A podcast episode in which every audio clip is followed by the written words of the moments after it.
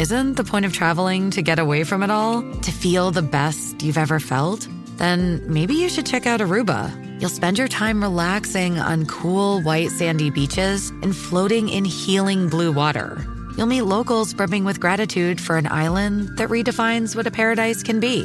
When your trip comes to an end, you won't need another vacation because you just had the vacation. That's the Aruba effect. Plan your trip at aruba dot com. Okay, round two. Name something that's not boring. A laundry? Ooh, a book club. Computer solitaire, huh? Ah, oh, sorry, we were looking for Chumba Casino.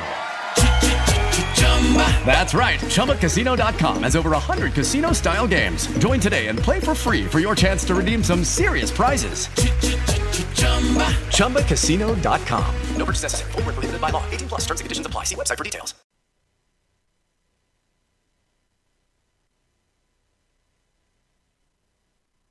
Rising sea waters?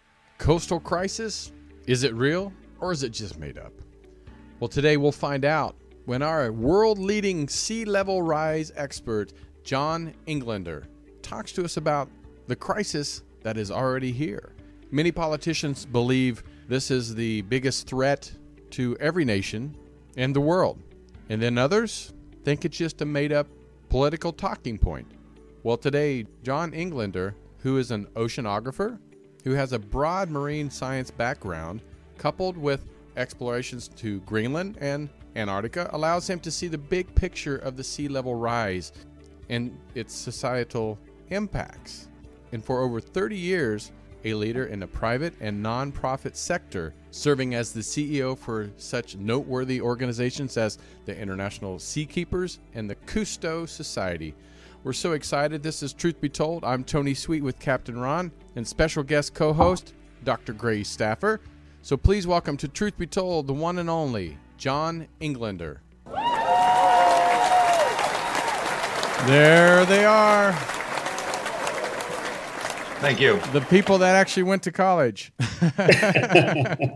Well, thank you guys so much for doing the show. Uh, we've been wanting to talk about this subject for a long time. I've this is probably five hundred fiftieth episode that we've done, and we've never talked about it, but this is one of the subjects that honestly ha- that is so important to not just us in this room or in, uh, through Zoom, or but everybody that's listening in this whole world. Uh, as we, you know, getting ready to elect possibly a new Uh, President, uh, this is one of the main tops, topics of global warming and climate change. And and uh, John, I'm glad you're here. Gray, I'm glad you're here because uh, you guys uh, are, are on the forefront. Uh, I know, John, you're there, but uh, Gray, you're you're dealing with a lot of uh, animals and mammals that are going extinct, not just because of uh, humans, but also because of climate. So that's why I want to have you both here. But uh, John, let's get right to it. I mean, you you wrote a book. And uh, and it's done very, very well, and people are really taking note. And uh, I want I want to start with talking about the book. It's called High Tide on Main Street, Rising Sea Level, and the Coming Coastal Crisis. You say coming, or is it already here waiting for us to either do something about it or pay the consequences? Well, it started. The sea's uh, well documented to be rising uh, about eight or ten inches over the last century. The problem is the rate of acceleration, which is kind of um, deceptive and easy to miss, but it's that uh, the, the time for the rate to double or go exponential that's going to surprise us. Because if we look back in geologic history, we know that sea level moves up and down tens or hundreds of feet, and we're totally unprepared for that, of course. We've had about five thousand years of stable sea level, which has kind of fooled us into thinking the shoreline is going to stay in the same place we've always thought it to be. And uh, the fact is, sea level changes naturally, shorelines change with it, but now we've entered a new era when we're triggering the cause. Well, how how long has this been going on? I mean, we, we act like it's just been in the last twenty years that, you know, the ice caps are starting to melt and and we just now started noticing it. But has this been going on for a while? Because it seems to be r- rapid pace. I mean, is is this something that's been going on for centuries or just something in the last few decades? Well, so let's look at it in three different time frames. We've had uh, ice ages, what we think of as ice ages, for two point five eight million years. That's the geologic definition of the Pleistocene. Since we, uh, you know, we've all seen the kids' cartoons and so on, but right. we know that the ice ages are real. And that's been happening every one hundred thousand years on a natural cycle. So we look back in geologic history, that's unambiguous. The problem is that the four hundred vertical feet, one hundred twenty meters, that sea level goes up and down with the ice ages as the ice sheets get bigger and smaller. We didn't see that until recently, because for five thousand years, we were at the turning point. We were at the end of the twenty thousand year rising phase and should have been entering the eighty thousand year falling phase. Hmm. And again, we're talking about four hundred feet of vertical change of sea level. But what we didn't know until about one hundred years ago is that how that pattern really worked and what drove it. And as a result, the five thousand years of human civilization was the turning point between the up phase and the down phase mm. and looked pretty flat. So now we've changed that. We should have been entering the cooling phase when the ice would be getting bigger and sea level would be falling. But instead, for the last two hundred years, as was well uh, documented and, and actually warned about, if we keep adding carbon dioxide to the atmosphere, we're going to warm the planet and melt the ice, and sea level is going to go higher instead of the natural lower. So we're that's why we're confused. Yeah, I, uh, I mean, living in California, you you say you're living in Florida. Gray's a little more safe there in Arizona, but uh, this is something that's always on our mind. But it's not one thing that I saw in your book that you were talking about uh, in High Tide on Main Street. But it's just—it's not just the coastal regions that we're worried worried about. Is that correct? Yeah, no, absolutely. You know, whether you live in Denver or Geneva, Switzerland, I mean, your your goods come by ports, and our whole gl- global economy and financial system is predicated on valuable assets, most of which are in the coastal area. Right. So the whole world is dependent upon the coastline for shipping and fishing and recreation and cruise ships and all the things we do in coastal environments. And even in Arizona, you you know, your goods for Walmart and uh, uh, Costco come in through right. ports, and those ports, uh, we ship most goods by, by ship for obvious reasons. So this is going to affect everybody in the world. It's going to affect the world economy, uh, humanitarian issues. There's about a billion people out of this nearly eight billion people on Earth that are vulnerable in coastal zones, but pretty much everybody will be affected. Yeah, I uh, I mean, I'm originally from the Midwest, and they're getting these, you know, historic floods that uh, I know are, are just devastating many people. And even uh, I've heard about, uh, and I think also in your book was talking about uh, just, oh, actually there was an insurance guy on one of our shows, not my show, but another show, and they were talking about because of the fires and the floods that the mm-hmm. prices of of insurance is getting to the point where nobody can even afford it. And I think the, you know, we don't see the the effects of this so immediately, but we're but it's really hitting us in the pocketbook where uh, they're like, oh, it's just the fires. Well, no, it's because of the climate change that's affecting us.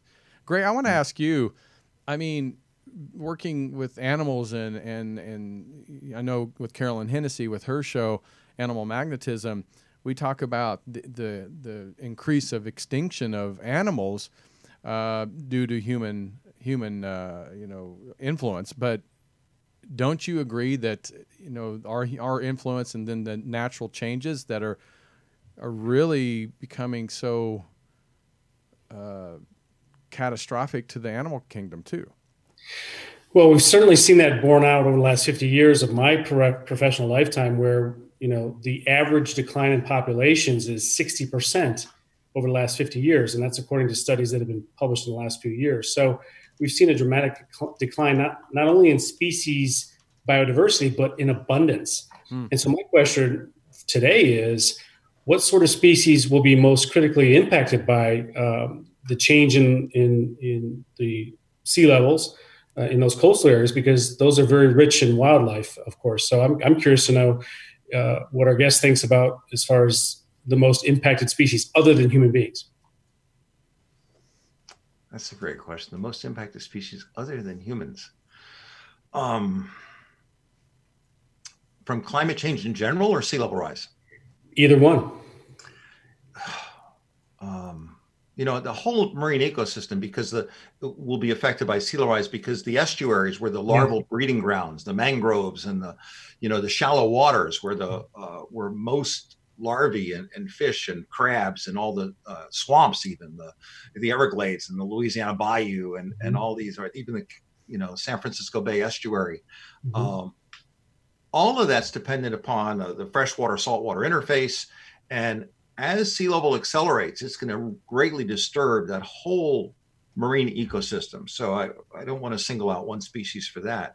As you talk about the, um, you know, from fires to high temperatures, um, we're seeing the terrestrial impact, of course, from climate change more broadly. And um, the thing that I think su- is confusing about this, not only was the natural climate cycle of the Ice Age a one hundred thousand year cycle, been going on for two and a half million years, that we is not in dispute by anybody, I don't think. But it's easy to see why we got confused, because there was this twenty thousand year warming period and an eighty thousand year cooling period. And we happened to be, have our civilization at the five thousand year kind of turning point, which fooled us. But we're now in a new era. We're, you know, one degree Celsius, almost two degrees Fahrenheit warmer.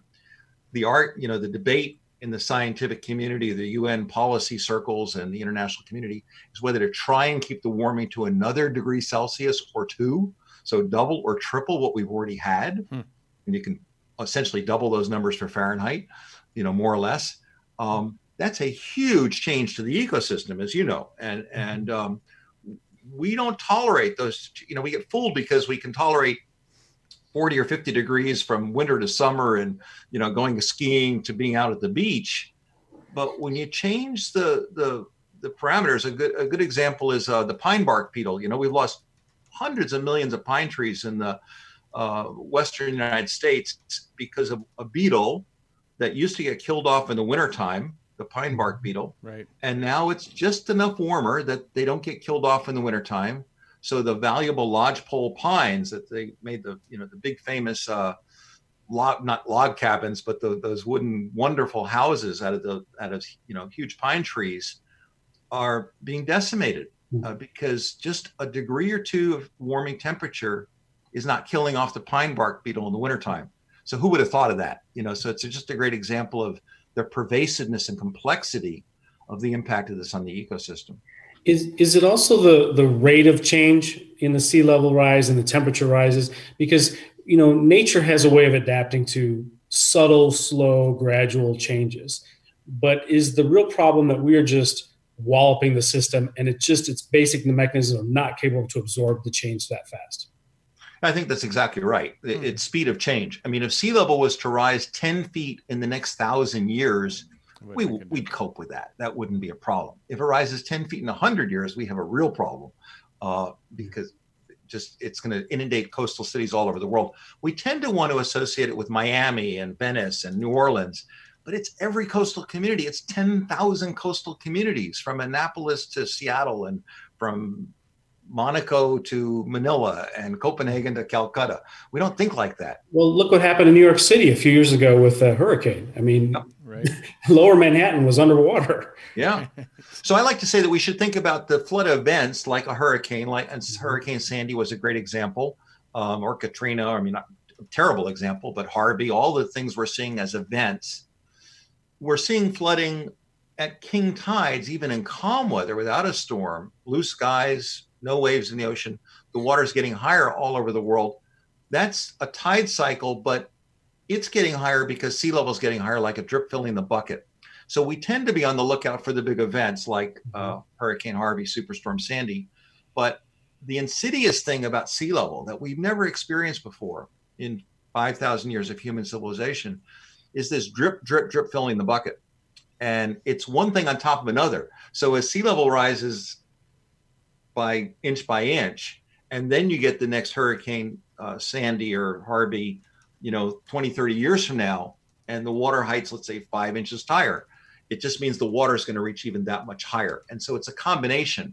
It it shows up as these king tide events, as they're called now, which is when the moon and uh, sun are in alignment right. closer. And we get these, uh, at the new moon in January, we tend to get the extreme high tide. So it's complicated. And then it gets confused with coastal erosion, which of course is being more of a problem for a totally different reason. But all of those things are causing flooding, like you say, rainfall, storms, king tide, sea level rise, coastal erosion, and it all kind of threatens people in coastal communities all over the world. But they're actually different phenomena, but that makes it more challenging to understand. And again, we've never had sea level be higher. The last time sea level was higher was one hundred twenty-two thousand years ago, when it got twenty-five feet higher by nature, even without human impact. Really? Yeah. And I think this goes back to that question is, you know, like I said, you hear the both talking points is like, oh, this is just, you know, nature taking over or, or, but it's not human influence. I mean, how do we know one hundred percent? Because I hear this all the time. Well, the ozone, it healed itself. So, you know, it's fixed now. And, oh, you know, the trash doesn't really affect the, the oceans. It's a huge ocean. So we don't, you know, what's a little trash going to help or hurt? So how do we know what is really affecting this change sure. so quickly? Well, you know, some people have an agenda. They have something they want people to believe. Right. You know, so I like to say that there's people who are confused and there's people who like to confuse. And those are two different things. And the question is, are you somebody who's confused, honestly, wants the right information, or are you somebody who wants to sow confusion to distract or perhaps uh, support an industry that, that benefits you? And um, both happen. That's just natural, whether it be tobacco and smoking and cancer, whether it be uh, burning fossil fuels and sea level rise and the ice sheets melting. So uh, both are out there. Like most issues, we're tribal. We, we tend to take one side or another of an argument. Um, it took decades, four hundred years ago, to, for the idea that the sun was the center of the solar system, you know, to be accepted. It didn't happen when Galileo Uh, said it, or Copernicus, or or uh, the other Kepler. Um, it takes a while to change scientific opinion. We're humans, mm-hmm. and we we hold on to some concepts, but the facts are really simple. It, any geologic uh, account, any textbook that's been out for fifty years or more, talks about the ice ages, and it was documented in the kids series, the four-part, you know, Ice Age, the Meltdown, and and actually quite accurately. And we had ten thousand feet of ice, three kilometers, two miles. All over the North America, all over the Northern Hemisphere. As it melted, sea level rose four hundred feet. But you turn that around and you say, that means twenty thousand years ago, during the peak of the last ice age, when there was two miles of ice across the Northern Hemisphere, hmm. North America, Europe, Asia, sea level was down four hundred feet below now. Hmm. Now, that's not an opinion. Mm-hmm. I'm not making that up. You can check that out in any book. Right. Mm-hmm. Okay. We just didn't connect the dots. And the truth is, we didn't really know that till about one hundred years ago, one hundred fifty years ago. So science evolved, and we have these mythologies. We may believe in the biblical or the the Quranic tale of the flood, or that's also embodied in, in Native American cultures up in the Pacific Northwest, describing how the water rose really quickly. Well, that ties in with fourteen thousand years ago when sea level rose sixty feet in four hundred years. Wow. I uh, so there's some people in the chat room. I'm going to ask some questions f from them in a little bit. But uh, you've been to both uh, North and South Poles, or Antarctica and Arctica. Uh, which one is being uh, affected the most? Uh, is it North or South? Sure. Well, uh, great question. So the Arctic, uh, the North Pole is is just frozen ocean, although it's thawing very quickly. There's no land there. The big ice on land, besides a bit in Alaska, but is Greenland. Hmm. Greenland holds enough ice that if it melts entirely, sea level will rise about twenty-five feet, hmm. seven meters. Antarctica is seven times bigger. So that's one hundred eighty-six feet or uh, fifty-six meters, okay? Um, but the big difference is that Antarctica's melting much more slowly. The heat is tending to go to the Arctic. And that's for a combination of, without getting complicated, but it's the ocean currents, the spin of the Earth, and the tilt of the Earth uh, tend to bring the heat to the Arctic, the North Pole area. And while the sea ice is melting and cruise ships and oil tankers are going across the Arctic now during summers, um, the big problem is the melting on Greenland with the ice on land, because it's the ice on land that can translate into sea level rise. Mm-hmm. And that's melting at a much faster pace. Ultimately, it's Antarctica's the problem, but Antarctica's lagging behind by one hundred years. Is there a is there a danger here in um, you often hear this word overused in media, called a tipping point, and and the reason I, I suggest that is because I've read that because there's less ice cover, You're getting less reflection of, of sunlight into the atmosphere. Therefore, you're getting um, uh, more w- light tran- transmitted to the planet in warming, which mm-hmm. might compound the warming that's occurring because of the additional carbon dioxide. Hmm. And so you can almost get a positive loop situation. Absolutely right. So as you, you know, when we look at the maps of the, or the globe, the, the North Pole is white because it's covered by ice. It's been that way for three million years. So we thought it was quasi-permanent. It's quickly melting. Okay. And we know that. And as you said, when you go from bright white, which reflects light and heat, to dark blue, almost black, hmm. it's like taking a white roofed house or car and painting it black. It's going to absorb more heat. It's going to get warmer. That's very obvious to anybody. And that's what's happening to the planet. So as the Arctic melts, just as you say, it's it's changing the albedo, or the, the reflectance is the simplest term, and we're absorbing more and more heat. It becomes a vicious cycle, and that's happening. In fact, the Arctic's two, two, three, or four times warmer than the global average now in terms of its rate of warming. So if the world on average has warmed about a degree in a century, almost a, so one point eight degrees Fahrenheit, call it two, um, you can triple that for the Arctic, which is the problem, because as Greenland melts, that water is going all over the world. Mm-hmm. And it's so far, it's only, you know, fractions of an inch a year, but it's going to, it's going to become visible this century. And I think within thirty years, mid-century, there's not going to be any doubt that not only is sea level rising and the Arctic melting and Antarctic is going to kick in, but it's going to be the acceleration that's going to be the problem. Mm. Um, it's at the present rate of a quarter of an inch a year or so, it's not that big a problem. It's like the drip filling the bucket, but it's the acceleration rate. It will get back to inches a year like it was fourteen thousand years ago. And that's when the the clarity of where this is headed is going to just scare the hell out of everybody. Well, can I can I pick up on that real quickly? Because, um, you know, I often tell people that the Earth will survive human beings. The question is whether or not human beings will survive and appreciate the Earth. So let's play this out just in terms of what's happening to the Earth. At some point, will the increased moisture lead to greater cloud cover and, and then eventually some cooling effect? And then we would start over and start building ice again. Is that the kind of the progression? Well, there's two parts to that. Great question. Pardon? Over geologic kind of timeline. Yeah, no, so it's a great question. Well, it, the, the interaction with clouds is the most complicated thing to figure out. And again, we're at a warming point in the Earth, which we humans have never seen before. The last time it was this warm was ten million years ago there, more or less. Okay, so while we measure it better now, we're understanding the complexity. What you described, the cloud cover, is really complicated, because as the oceans warm more, there's more moisture comes up in the air. Um, the, but the, the difference in cold and, and warm land versus ocean and currents makes the dynamics of clouds extremely complicated.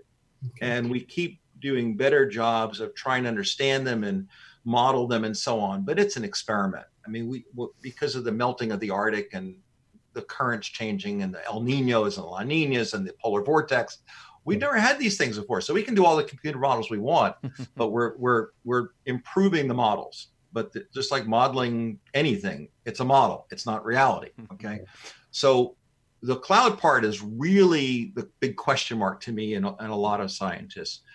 The, um, the here's a takeaway that that may help to put the problem in perspective. Even if we could stop greenhouse gases today, the release of carbon dioxide, even if we could go to one hundred percent solar, wind, nuclear, and hydro energy, so not burning any more fossil fuels, if we could stop the C O two level at four hundred ten parts per million, which is where it is now in twenty nineteen, um, sea level is still going to rise for centuries because the oceans have been warmed.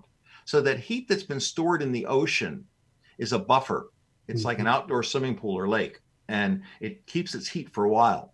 And so even if you turn the burner off on the stove, you know, the pot, the pot that with hot water in it, it's okay, it's going to keep that heat. And so we've elevated the ocean temperature. That's really hard to do. We've warmed the oceans. Congratulations to us. Yeah. yeah. We're running the experiment. Um, right. So we've got to think, I think we should think of climate change as three or four different things. One is how to slow the warming, the debate that's going on about how we make our energy. And I think we'll figure that out in the next twenty, thirty years, how to make energy without adding to, to warming. I think we'll figure that out. Then there's the effect on the ecosystem, what Gray was talking about earlier, the, you know, what animals, plants, uh, marine life and so on are going to be affected, because you're not going to, re- even if you solve the energy problem and the greenhouse gases and reduce the carbon dioxide, you're not going to immediately get rid of that energy that's now stored in the ocean. And then sea level requires adaptation, because as sea level rises, and it's going to rise five or ten feet, we just don't know how soon, it's not going to down for thousands of years. So we have to adapt to a new shoreline. Hmm. So we have three things to do with, with climate. We have to slow the warming, look at the ecosystem effects, begin to adapt to things like new shorelines as sea level rises, and then look at all the other peripheral issues of food supply and agriculture, um, insect populations, which are decimating, uh, bumblebees. The birds are off by twenty-nine percent, I think, in the last fifty years was the recent wow. study. Right. That was, we were warned about that fifty years ago by um, uh, Rachel Carson, that uh, persistent or organic uh, pesticides could, could decimate birds, and it's happening. So our whole ecosystem is changing, and we have to make enough food to feed nearly eight billion people. Um, it's going to be uncharted territory. I, I don't know if you've both seen this movie. I'm sure you have, The Day After Tomorrow, which I yes. remember. I remember watching that movie and thought, "Oh, that's so far fetched," which is now pretty much reality. Uh, because, well, well, I mean, in, in some aspects of it, but but I just, you know, how the the the uh, currents have changed, which yeah. cause cause these, you know, solar, or what do they call these big storms? The whatever they called them. Uh, the- E M Ps, the electromagnetic pulse, or right. the, the they, they just, solar you know, the, flares. Yes, these, and and I and I, I just keep thinking about how uh, this is becoming somewhat reality. Uh, well, well, a little bit. Um, so j- just to put that in perspective, that was a, a fun, you know, disaster movie, right? Uh, right, right. And it was it basically said that the Gulf Stream slows down because of climate change or stops, and three days later, New York's under twenty feet of ice. You know, like a new ice age. Right. That's not possible on that time scale. Um, so it's unrealistic, and it creates an unrealistic expectation. But the Gulf Stream is slowing down. It's, done, it's slowed down by fifteen percent. We think we know why, and it's because of the melting of Greenland and the fresh water entering the North Atlantic. Um, it seems to correlate. We'll know better in the next ten or twenty years. But the Gulf Stream can't stop in three days, okay? Right. And even if it Even if it does, it's not going to be as dramatic, of course, as the movie. But your basic point is right. We are seeing a change in currents that we took as per- perpetual, like the Gulf Stream, um, ocean currents and atmospheric, the jet stream the, in the atmosphere even. Mm-hmm. We're getting this polar vortex, which is the breakup of the normal jet stream in the wintertime, um, because the Arctic's thawing. I mean, all of these things are connected. And, and for all of human history, which I call five or six thousand years, if you go back to the biblical days, if you will, but really, since we, you know, the Christian era is two thousand years, if you get back about five or six thousand years, that's pretty much human civilization. We've had weather anomalies. We've had lots of storms. We've had periods of fire and little ice ages and medieval warm periods and so on.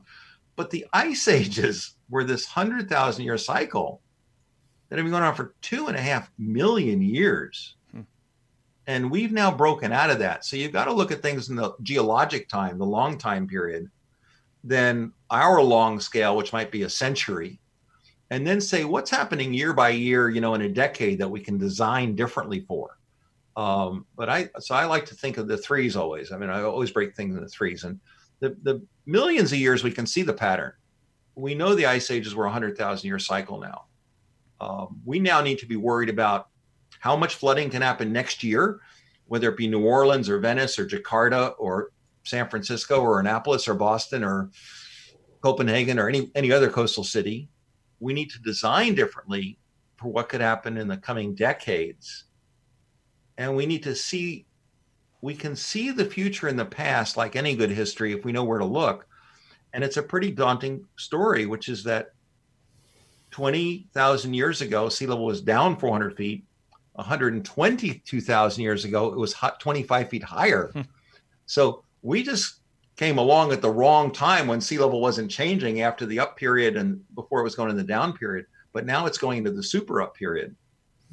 So we have to learn a little bit of geology, but really think about how how do we survive, as Gray was saying, as a species, because we're part of this ecosystem with food supply, our interaction with the animal kingdom, for everything from bumblebees to uh, um, you know, farming, et cetera. And uh, we're in a brave new world. We've really got to uh, we've got to try and slow it. We got to begin adapting to it and figuring out what changes do we need to make to live in harmony with it while we try and rebalance it. And I, th- I think a lot of these, uh, like you said, ten, twenty, thirty thousand years ago, these civilizations that we're finding, and they're like, you know, they kind of, where did they go? They disappeared. You know, we found their, their the remains of their cities, but that we just don't know. The good thing about us living in this day and age is we do have a lot of technology that we can move a little bit easier, create something that's a little more protective of of our society. But unfortunately, there's a lot of, I mean, look in Indonesia, the, the where they're moving the capital city. There's not a lot of there's not a lot of money there to, where in America we have a little bit more money and resources to do that. So you're right. I think it's you know it's it's kind of be the, sur- the survival of the fittest in in a way uh, when it comes to some of these cities and countries. So uh, yeah, it's pretty it's pretty sad, but that's reality. Are there are there technologies that exist currently that you think offer some promise? I mean, you've got you mentioned Copenhagen, but you you know you've got the Netherlands, who you know they've they've been dealing with sea level rise issues for forever, and I know that they're experimenting with uh, more salt tolerant types of crops and that sort of thing. Do you see anything currently in play that might be able to be up you know upscaled a little bit or, or fast tracked? Well, it's a great question, and let's look at it in a couple of different parts. So the Netherlands has not been dealing with sea level rise for very long, actually, even though people say that. For a thousand years, they've been reclaiming land from the water to make to expand their farmland, okay? okay. And that goes back one thousand years, a little more than that, when they literally built earthen levees and used windmills to pump water out, and they created these polders, okay? So they, they're good at that. And and the next evolution in the Netherlands was nineteen fifty-three, when this terrible storm happened one night, and it killed eighteen hundred people there and a couple hundred in England as well, up the Thames River. And so that's when they started re-engineering this Delta Works program, and they were worried about big storms, okay? Uh, so one is land recovery, low-lying land. Two is preparing for a storm. But even then, even with their big technology, the harbor gates at Rotterdam that everybody's seen, those semicircular gates, they planned for a foot of sea level rise this century.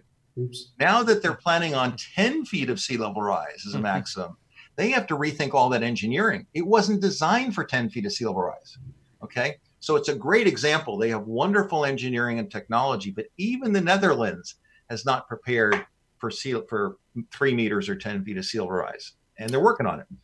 But uh, countries like Singapore, I just came back from Singapore a month ago, and uh, I was really almost by uh, surprise to me. The prime minister had just given his National Day speech to the nation, five and a half million people, a very vibrant economy in, in uh, Southeast Asia. And uh, he said, the biggest threat we face this, this century is rising sea level. I just fell off my chair when I, when I heard it. And uh, hmm. But they're very futuristic. They, they think about a century very easily. We don't think about a century very easily. We think we think a year is a long time mm-hmm. in America. Uh, but the Asians... and some Europeans, but the Asians in particular, the Chinese, Japanese, Koreans, and Singaporeans, they can think about one hundred years. They think about the thousand years of a dynasty. And uh, they're now planning their new airport terminal in Singapore, five meters, sixteen feet above sea level. Mm. Wow. They, they see the long arc of history, and they're an island nation, quite small, with five and a half million people. So they're taking it very seriously. Uh, there's a lot of people in the chat room that have been asking this, and I, I even... crossed my mind. Uh, what do you think about uh, the polar shift? There's a lot of talk about polar shift. Could that be part? You mean the magnetic pole? Yeah, the mag- magnetic pole has been moving. Do you think that has any bearing on what we're going through with the, the change? Yeah. It, it, so the magnetic pole is due to, there's a big load of iron. It's uh, it's about a thousand miles south of the North Pole uh, in northern Canada. And it's the location of that mass of iron that really uh, determines the our magnetic polarity. Um, it has sh- flipped or shifted. Uh, we know through geologic history, it takes about fifteen hundred years for it to flip. Hmm.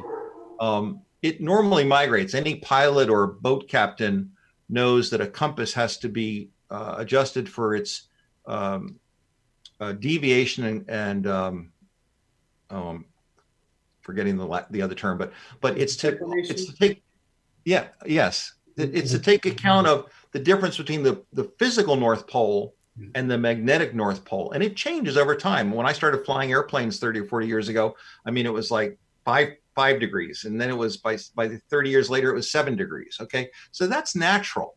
Uh, that's happened throughout geologic time. Now, because the Earth's got this molten core, and we're spinning around what seventeen hundred miles an hour or something like that, and and so there's going to be shifts, and that's entirely natural. Now, it's happening faster at the moment, and there's some question why.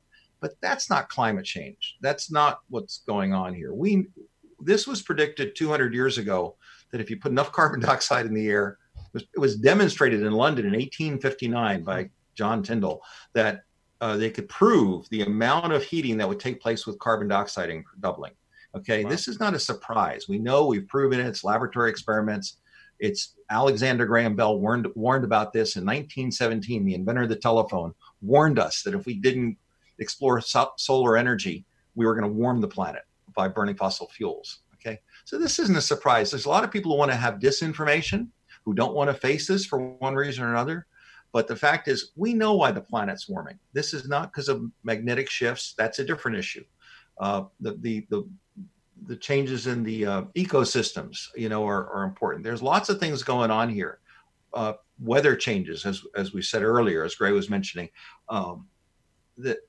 So it's a very complex world, but I like sea level as a particular focus because it has a real clarity. It's binary. Something's above water or underwater. And we can find ancient villages that are now one hundred feet underwater. We can find shark's teeth that are high above water. You know, we can go back and we can really decode sea level rise. And sea level determines the shoreline. And no matter what somebody believes politically or they want to have happen, even President Trump has Mar-a-Lago not far from here in Florida, you know, his winter winter White House or whatever, his club. Well, it's about fourteen feet above sea level, so he's a little high and dry for a while. But people here in Florida are getting very concerned about rising waters. And and what, I mean, just the little time we have left, what can we do now as a, or what should we, like people in Malibu here in California, should they, you know, start preparing for, you know, migrating in? Or, I mean, how how far should we start looking into moving now instead of waiting till the last minute? Sure. Great question. So again, we break the climate concerns into three things. One is we should have policies to reduce the warming, which means restricting the carbon dioxide or trying to take it out of the atmosphere. Right. And that's a good idea. That eventually will slow the warming, but not quickly. Two is we should be prepared for more extreme weather. That's wildfires in California like Malibu, but it's it's um, strange storms, extreme storms, extreme rainfall like Hurricane Harvey. Had more rain come down in three days than was, was thought physically possible uh, from the atmosphere. So be prepared for extreme weather events.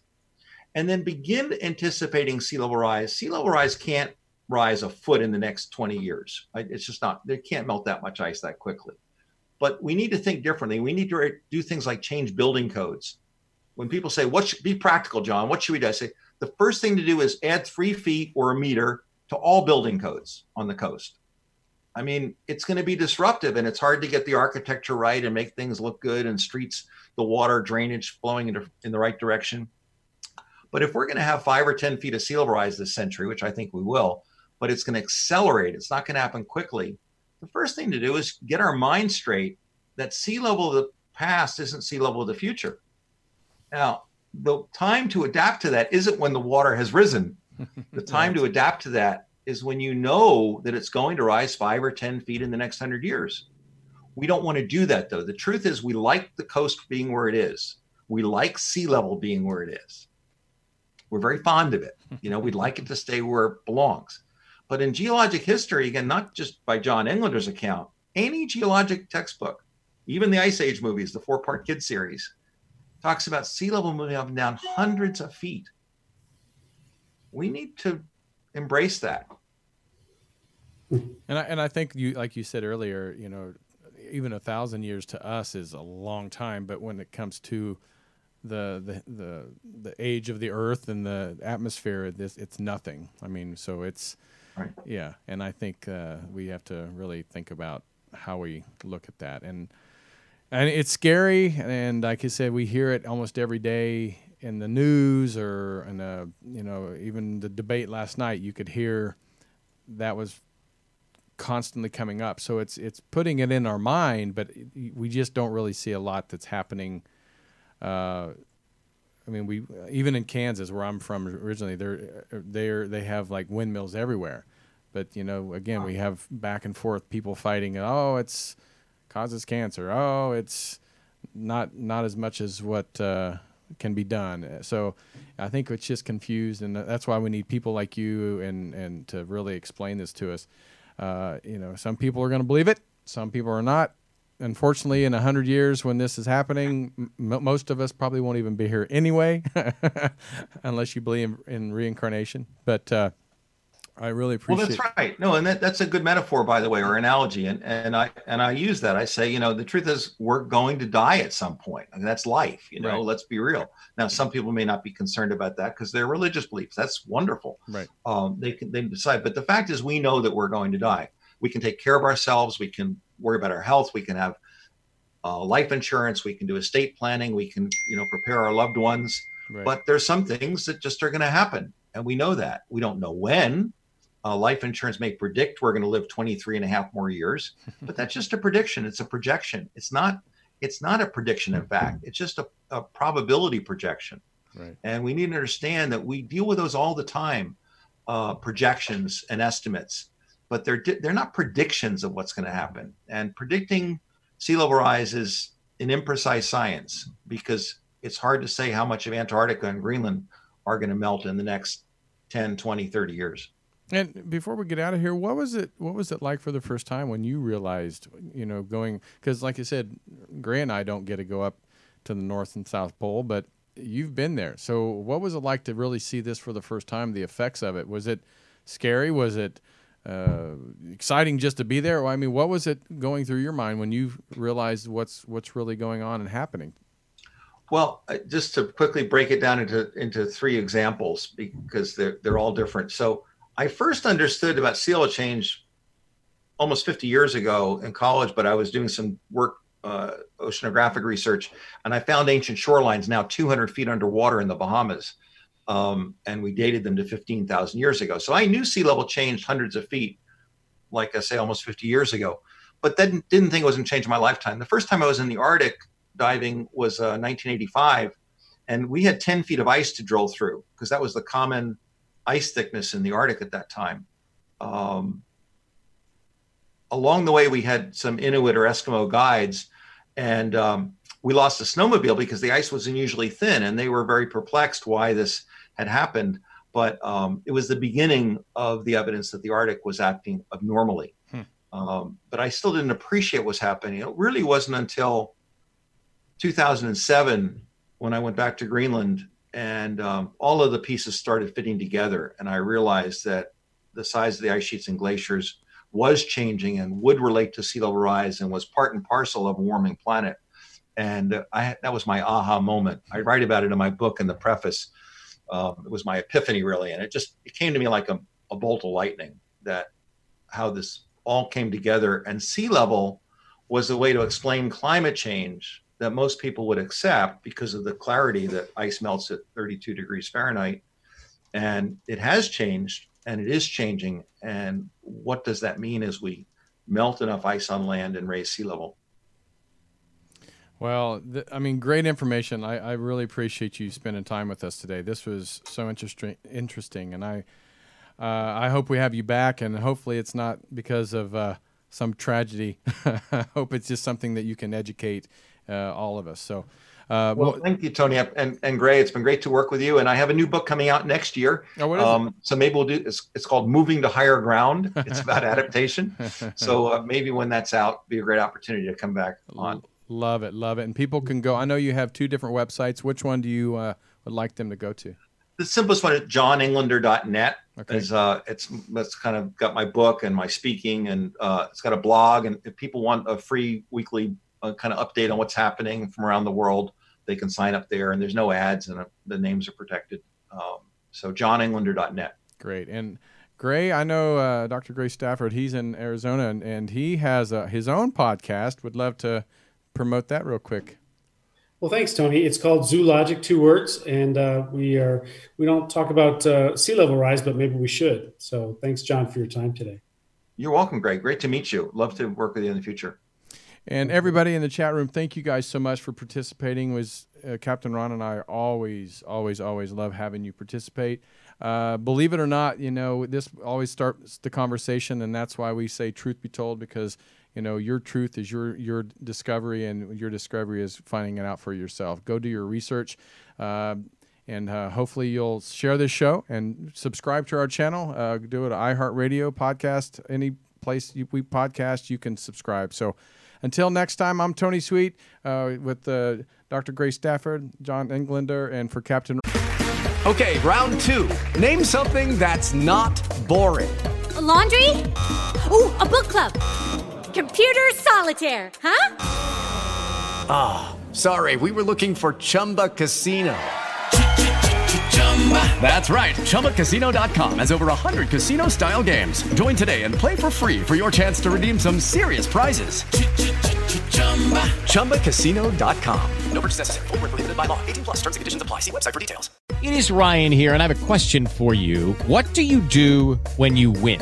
Like, are you a fist pumper? A woohooer, a hand clapper, a high fiver. I kind of like the high five, but if you want to hone in on those winning moves, check out Chumba Casino. At chumba casino dot com, choose from hundreds of social casino style games for your chance to redeem serious cash prizes. There are new game releases weekly, plus free daily bonuses. So don't wait. Start having the most fun ever at chumba casino dot com. No purchase necessary. V G W Group. Void where prohibited by law. See terms and conditions. eighteen plus. Ron, I, I, like I said, this was one of those shows where I've been wanting to do for a long time, and I'm so happy we did it. So take care. Thanks. We'll see you next.